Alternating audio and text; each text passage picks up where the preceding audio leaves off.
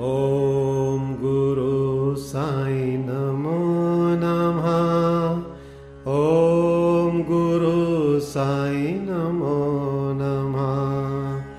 ॐ गुरु साई नमो नमः।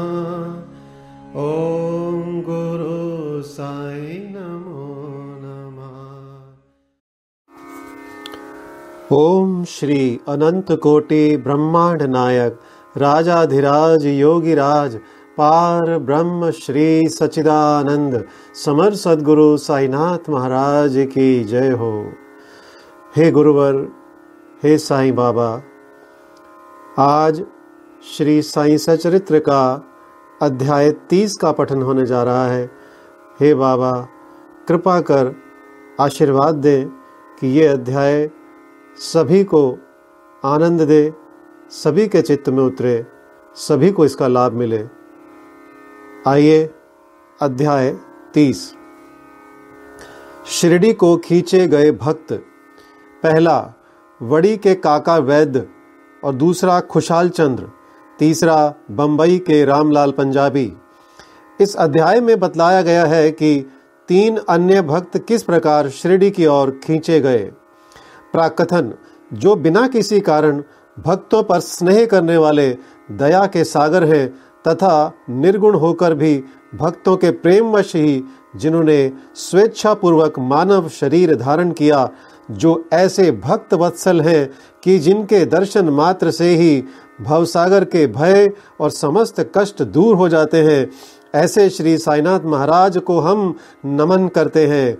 भक्तों को आत्मदर्शन कराना ही संतों का प्रधान कार्य है। श्री साईं, जो संत शिरोमणि हैं, उनका तो मुख्य ध्येय ही यही है, जो उनके श्री चरणों की शरण में जाते हैं, उनके समस्त पाप नष्ट होकर निश्चित ही दिन प्रतिदिन प्रगति करते हैं।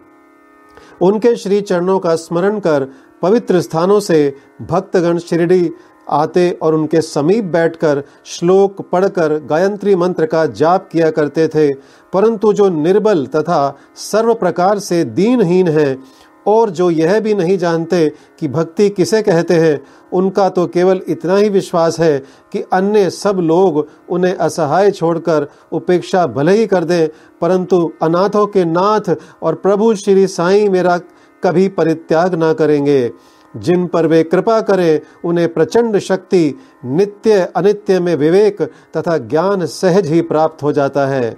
वे अपने भक्तों की इच्छाएँ जानकर उन्हें पूर्ण किया करते हैं।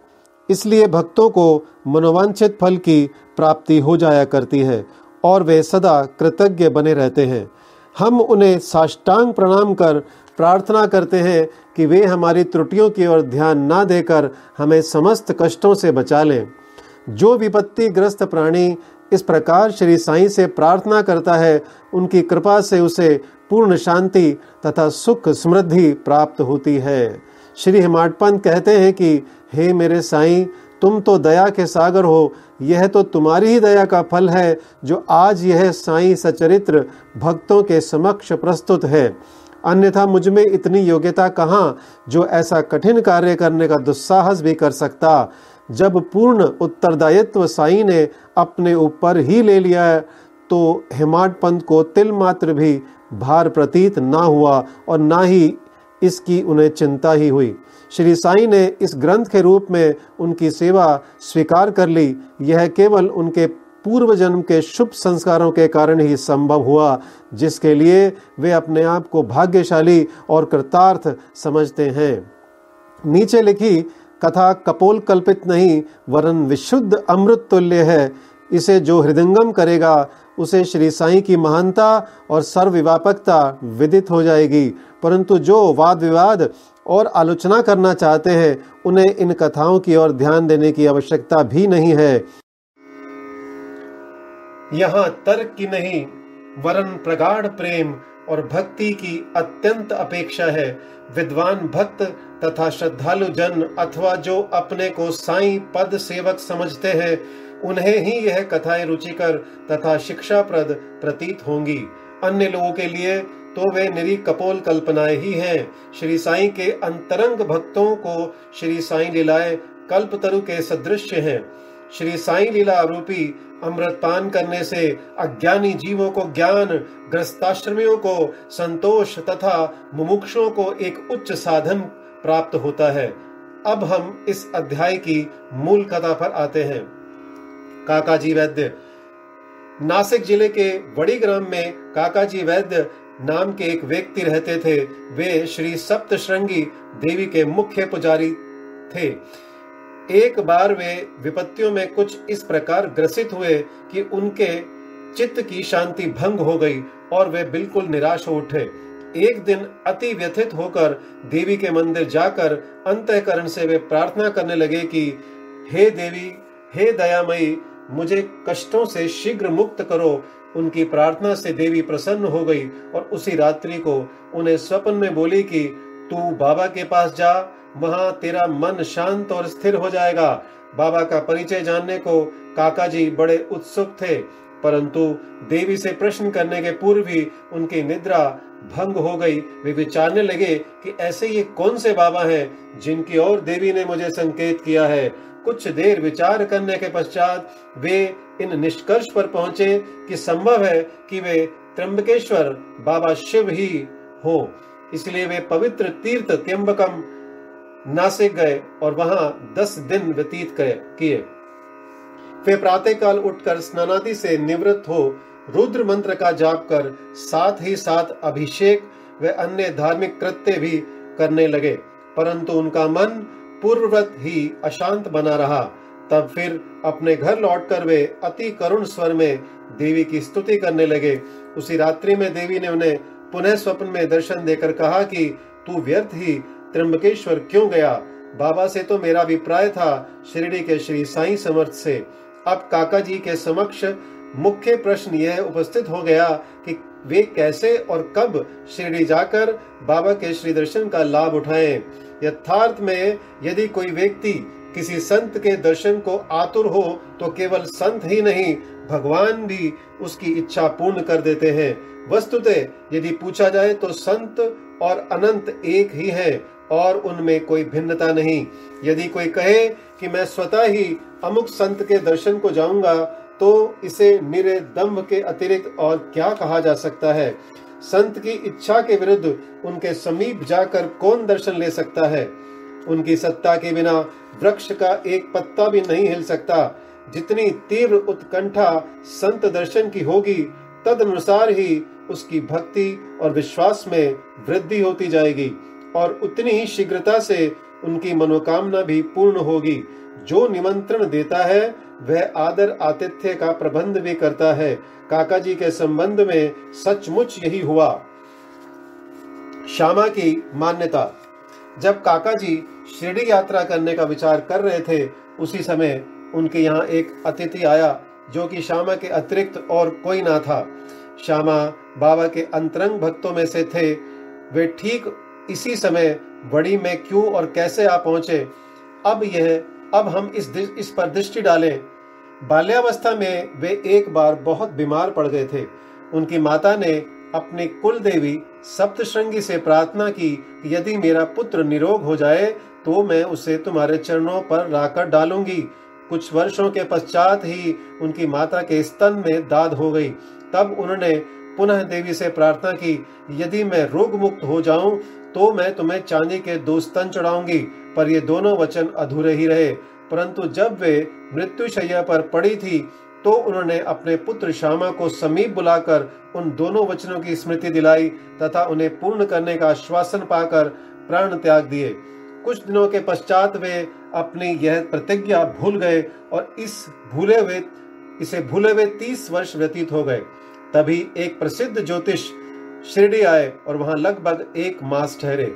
श्रीमान बूटी साहेब और अन्य लोगों को बतलाई, उनकी सभी भविष्यवाणी प्राय सही निकली, जिनमें सबको पूर्ण संतोष था। श्यामा के लघु भ्राता बापा जी ने भी उनसे कुछ प्रश्न पूछे तब ज्योतिषी ने उन्हें बताया कि तुम्हारे ज्येष्ठ भ्राता ने अपनी माता को मृत्यु शैया पर जो वचन दिए थे, उनके अब तक पूर्ण ना किए जाने के कारण देवी असंतुष्ट होकर उन्हें कष्ट पहुँचा रही है। ज्योतिषी की बात सुनकर श्यामा को उन अपूर्ण वचनों की स्मृति हो आई। अब और विलंब करना खतरनाक समझकर उन्होंने सुनार को बुलाकर शीघ्र चांदी के दो स्तंभ तैयार कराए और उन्हें मस्जिद में ले जाकर बाबा के समक्ष रख दिया तथा प्रणाम कर उन्हें स्वीकार कर वचन मुक्त करने की प्रार्थना की। श्यामा ने कहा कि मेरे लिए तो सप्तश्रृंगी देवी आप ही हैं परंतु बाबा ने साग्रह कहा कि तुम इन्हें ले, स्वयं ले जाकर देवी के चरणों में अर्पित करो। बाबा की आज्ञा व उदी लेकर उन्होंने वड़ी को प्रस्थान कर दिया। पुजारी का घर पूछते पूछते वे काका जी के पास जा पहुँचे। काका जी इस समय बाबा के दर्शनों को बड़े उत्सुक थे और ठीक ऐसे ही मौके पर श्यामा भी वहाँ पहुँच गए। वह संयोग भी कैसा विचित्र था काका जी ने आगंतुक से उनका परिचय प्राप्त कर पूछा कि आप कहाँ से पधार रहे हैं। जब उन्होंने सुना कि वे शिरडी से आ रहे हैं तो वे एकदम प्रेमोन्नत हो श्यामा से लिपट गए। और फिर दोनों का श्री साई लीलाओं पर वार्तालाप आरंभ हो गया। अपने वचन संबंधी कृत्यों को पूर्ण कर वे काका जी के साथ शिरडी लौट आए। काका मस्जिद पहुंचकर बाबा के श्री चरणों से जा लिपटे। उनके नेत्रों से प्रेमाश्रुओं की धारा बहने लगी और उनका चित्त स्थिर हो देवी के दृष्टांतानुसार जैसे ही उन्होंने बाबा के दर्शन किए, उनके मन की अशांति तुरंत नष्ट हो गई और वे परम शांति का अनुभव करने लगे। वे विचार करने लगे कि कैसी अद्भुत शक्ति है कि बिना कोई संभाषण या प्रश्नोत्तर किए अथवा आशीष पाए, दर्शन मात्र से ही अपार प्रसन्नता हो रही है। सचमुच में दर्शन का महत्व तो इसे ही कहते हैं। उनके त्रिषित नेत्र साई चरणों पर स्थिर हो गए और वे अपनी जिव्या से एक शब्द भी ना बोल सके। बाबा की अन्य लीलाएँ सुनकर उन्हें अपार आनंद हुआ और वे पूर्णतः बाबा के शरणागत हो गए। सब चिंताओं और कष्टों को भूलकर वे परम आनंदित हुए। उन्होंने वहाँ सुखपूर्वक बारह दिन व्यतीत किए और फिर बाबा की आज्ञा, आशीर्वाद तथा उदी प्राप्त कर अपने घर लौट गए। खुलचाल चंद, राहता निवासी, ऐसा कहते हैं कि प्रातः बेला में जो स्वपन आता है, वह बहुधा जागरा अवस्था में सत्य ही निकलता है। ठीक है, ऐसा ही होता होगा, परंतु बाबा के संबंध में समय का ऐसा कोई प्रतिबंध नहीं था। ऐसा ही एक उदाहरण प्रस्तुत है। बाबा ने एक दिन तृतीय प्रहर काका साहेब को तांगा लेकर राहता से खुशालचंद को लाने के लिए भेजा। क्योंकि खुशाल चंद से उनकी कई दिनों से भेंट ना हुई थी, राहता पहुंचकर काका साहेब ने यह संदेश उन्हें सुना दिया। यह संदेश सुनकर उन्हें महान आश्चर्य हुआ और वे कहने लगे कि दोपहर को भोजन के उपरांत थोड़ी देर मुझे झपकी आ गई थी। तभी बाबा स्वपन में आए और मुझे शीघ्र ही शिरडी आने को कहा, परंतु घोड़े का उचित प्रबंध ना हो सकने के कारण मैंने अपने पुत्र को यह सूचना देने के लिए ही उनके पास भेजा था। जब वह गाँव की सीमा तक ही पहुँचा था, तभी आप सामने से तांगे में आते दिखे। वे दोनों उस तांगे में बैठकर शिरडी पहुँचे तथा बाबा से भेंट कर उन्हें बड़ी प्रसन्नता हुई। बाबा की यह लीला देख खुशाल चंद गद गद हो गए बम्बई के रामलाल पंजाबी।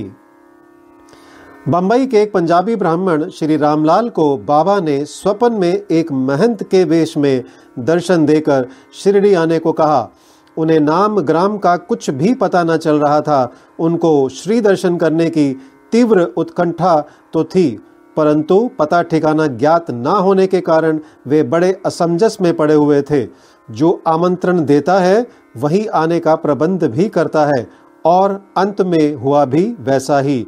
उसी दिन संध्या समय जब वे सड़क पर टहल रहे थे तो उन्होंने एक दुकान पर बाबा का चित्र टंगा देखा। स्वपन में उन्हें जिस आकृति वाले महंत के दर्शन हुए थे, वे इस चित्र के सदृश्य थे।